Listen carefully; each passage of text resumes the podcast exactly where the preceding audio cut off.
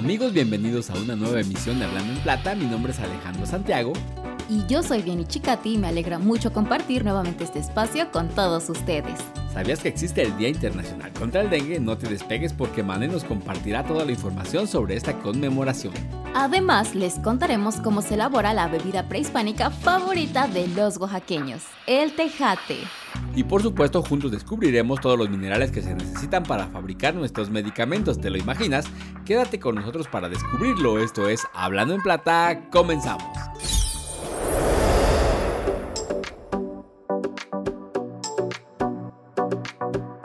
Gracias amigos por acompañarnos en este espacio donde compartimos con ustedes lo más relevante acontecido en el mundo de la minería y de compañía minera Cuscatlán.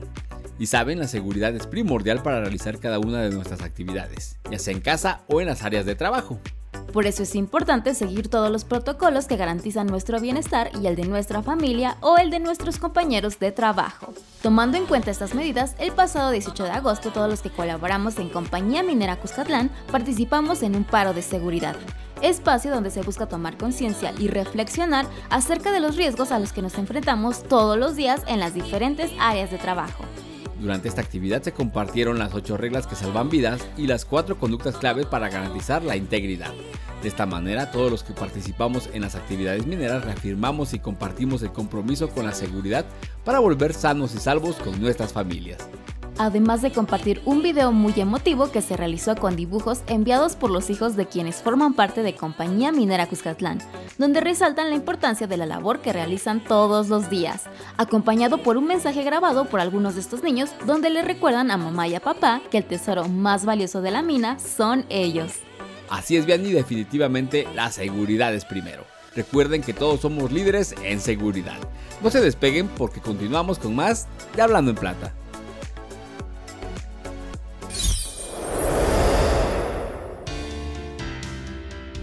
Ya nos sigues en redes sociales, nos encuentras como Hablando en Plata Radio en Facebook e Instagram.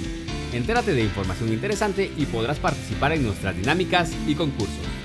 Además, todos nuestros episodios los encuentras en la plataforma Spotify. Solo búscanos desde tu celular o computadora como Hablando en Plata y escúchanos en donde quiera que estés.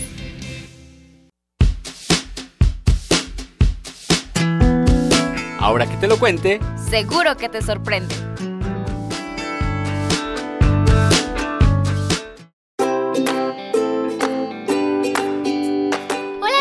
Soy Mané y me alegra mucho compartir con ustedes otro episodio de Hablando en Plata. El inicio de la temporada de lluvias trae muchos beneficios para nuestras comunidades. Sin embargo, también incrementa la transmisión de enfermedades como el dengue. Déjame contarte que la transmisión de dengue empieza en el mes de junio, cuando llegan las lluvias, pero agosto y septiembre es el periodo de auge de la enfermedad, que puede llegar a terminar hasta finales del año. Pero, ¿sabías que existe el Día Internacional contra el Dengue? Como acabas de escuchar, el 26 de agosto se conmemora en todo el mundo el Día Internacional contra el Dengue, una enfermedad que se transmite por la picadura de mosquitos infectados. A grandes rasgos se trata de una infección aguda causada por un virus que puede afectar a cualquier grupo de edad. Existen cuatro variedades de dengue, siendo el dengue hemorrágico el más grave. El dengue provoca síntomas parecidos a los de una gripe, como fiebre, dolores musculares y de cabeza, escalofríos, náuseas y vómitos. En algunas ocasiones puede evolucionar hasta convertirse en un cuadro potencialmente mortal. Hay que tener mucho cuidado y tomar precauciones. Esta problemática de salud pública es tan grave que en la actualidad más de la mitad de la población mundial tiene el riesgo de contraer la enfermedad. Además, cada año se producen más de 390 millones de casos en el mundo, de los cuales 500.000 corresponden a la variedad más grave, el dengue hemorrágico, que causa unas 25.000 muertes. Afortunadamente podemos evitar fácilmente la propagación de esta enfermedad controlando las poblaciones de mosquitos transmisores. Por eso hoy te compartiré algunas medidas para proteger tu hogar y a tu familia. 1. Cubre, vacía y limpia periódicamente los recipientes donde se almacenan agua para uso doméstico. 2. Mantén limpios los techos y canaletas de tu vivienda para evitar el estancamiento de agua. 3. Eliminar correctamente los desechos sólidos y los posibles hábitats artificiales donde se pueden acumular agua. 4. Aplica insecticidas adecuados a los recipientes en los que se almacena agua. 5. Vacía los objetos que puedan acumular agua de lluvia y colócalos boca abajo. 6. Utiliza medidas de protección en el hogar como mosquiteros en las ventanas y repelentes. 7. Otra recomendación consiste en verter agua hirviendo en lugares de difícil acceso con presencia de huevos. Como acabas de escuchar, evitar el dengue es posible si seguimos las indicaciones de las autoridades sanitarias. Además, te recomendamos compartir esta información con los integrantes de tu comunidad y tu familia. Recuerda que con acciones pequeñas podemos hacer grandes cambios. Yo soy Mané y los espero con más información la próxima semana.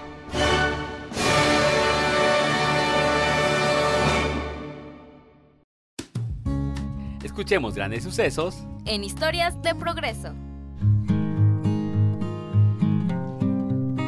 Seguimos en Hablando en Plata y algo que nos fascina de Oaxaca es su extensa y deliciosa gastronomía. Así es bien y la gastronomía en nuestro estado es reconocida a nivel mundial gracias a la mezcla de sus ricos sabores y el uso de técnicas ancestrales que aún se conservan en las cocinas oaxaqueñas. Y es que este legado cultural va de antojitos, botanas, platillos fuertes hasta postres y bebidas. Y un ejemplo de esto es el tejate, la bebida oaxaqueña de origen prehispánico elaborada con maíz y cacao, también conocida como la bebida de los dioses pues las culturas prehispánicas usaban el maíz para rituales, ofrendas o para consumo de los reyes. El tejate era comúnmente utilizado en ceremonias de siembra y cosecha. Además, se afirma que los reyes zapotecas lo consumían. La palabra tejate viene del náhuatl tejatl, que significa agua harinada, y quienes lo elaboran describen al tejate como una bebida refrescante, nutritiva y energizante, hecha con maíz, cacao, la almendra del mamey y la rosita del cacao. Estos ingredientes se muelen hasta convertirse en una pasta que se mezcla en una olla de barro con agua fría y de manera paulatina. Una vez listo, la densidad de la rosita de cacao hace que se forme una capa en la superficie. Algunos mencionan que entre más espesa la capa de rosita de cacao, es mejor el tejate. Podemos encontrar este delicioso brebaje en los mercados de los valles centrales e inclusive en la calle de nuestras comunidades. Sin embargo, el lugar donde siempre encontramos un rico y refrescante tejate es en la comunidad de San Andrés Guayapán, ubicado en el Valle de Oaxaca. Este sitio se ha ganado un papel importante en la elaboración de la bebida de los dioses, pues es aquí donde crece el árbol de rosita, cuya peculiar flor es ingrediente necesario para su preparación. Así que si quieres probar el auténtico tejate, no dudes en darte una vuelta por San Andrés Guayapan. Por ahora vamos a un corte, pero volvemos con más información, así que no te despegues.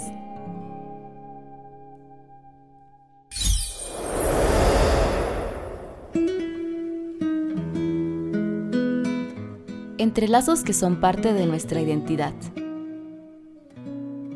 Bordados que colorean nuestros sueños hilos que se entrelazan en el viento. De las manos virtuosas de los artesanos nacen las prendas que guardan la historia, la cultura y la tradición de nuestra gente. Coloridos pensamientos, reguiletes y danzantes nos deslumbran en cada prenda.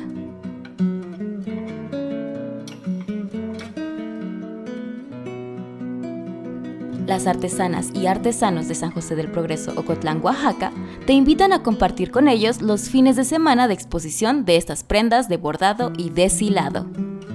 Te esperamos todos los sábados y domingos a partir de las 10 de la mañana hasta las 6 de la tarde.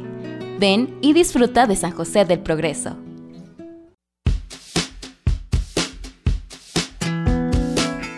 Es la hora elegida para oír la minería en tu vida.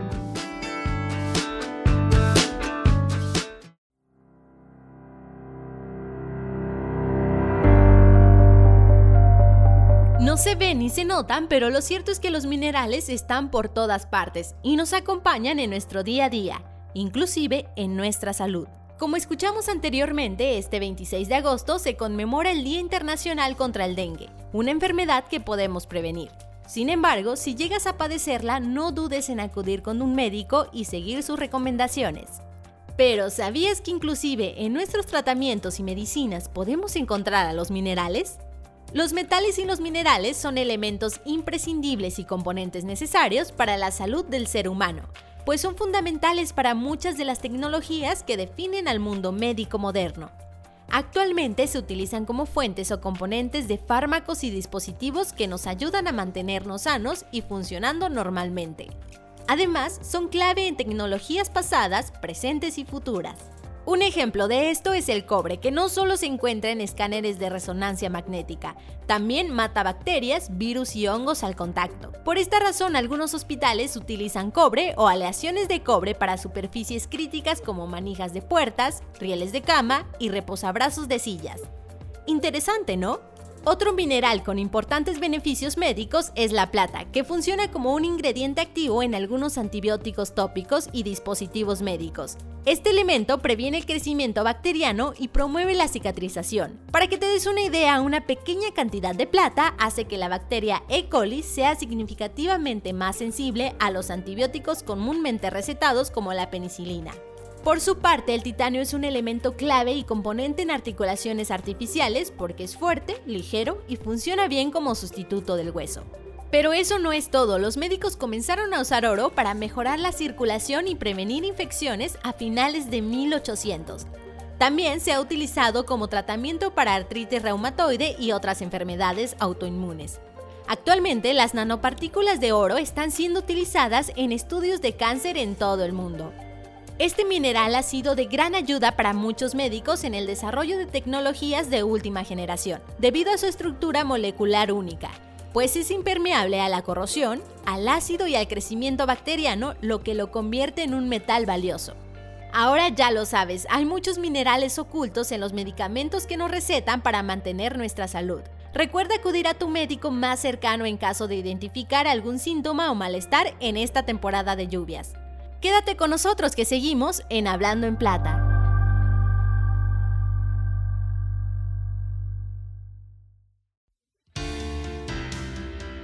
Ya nos sigues en redes sociales, nos encuentras como Hablando en Plata Radio en Facebook e Instagram.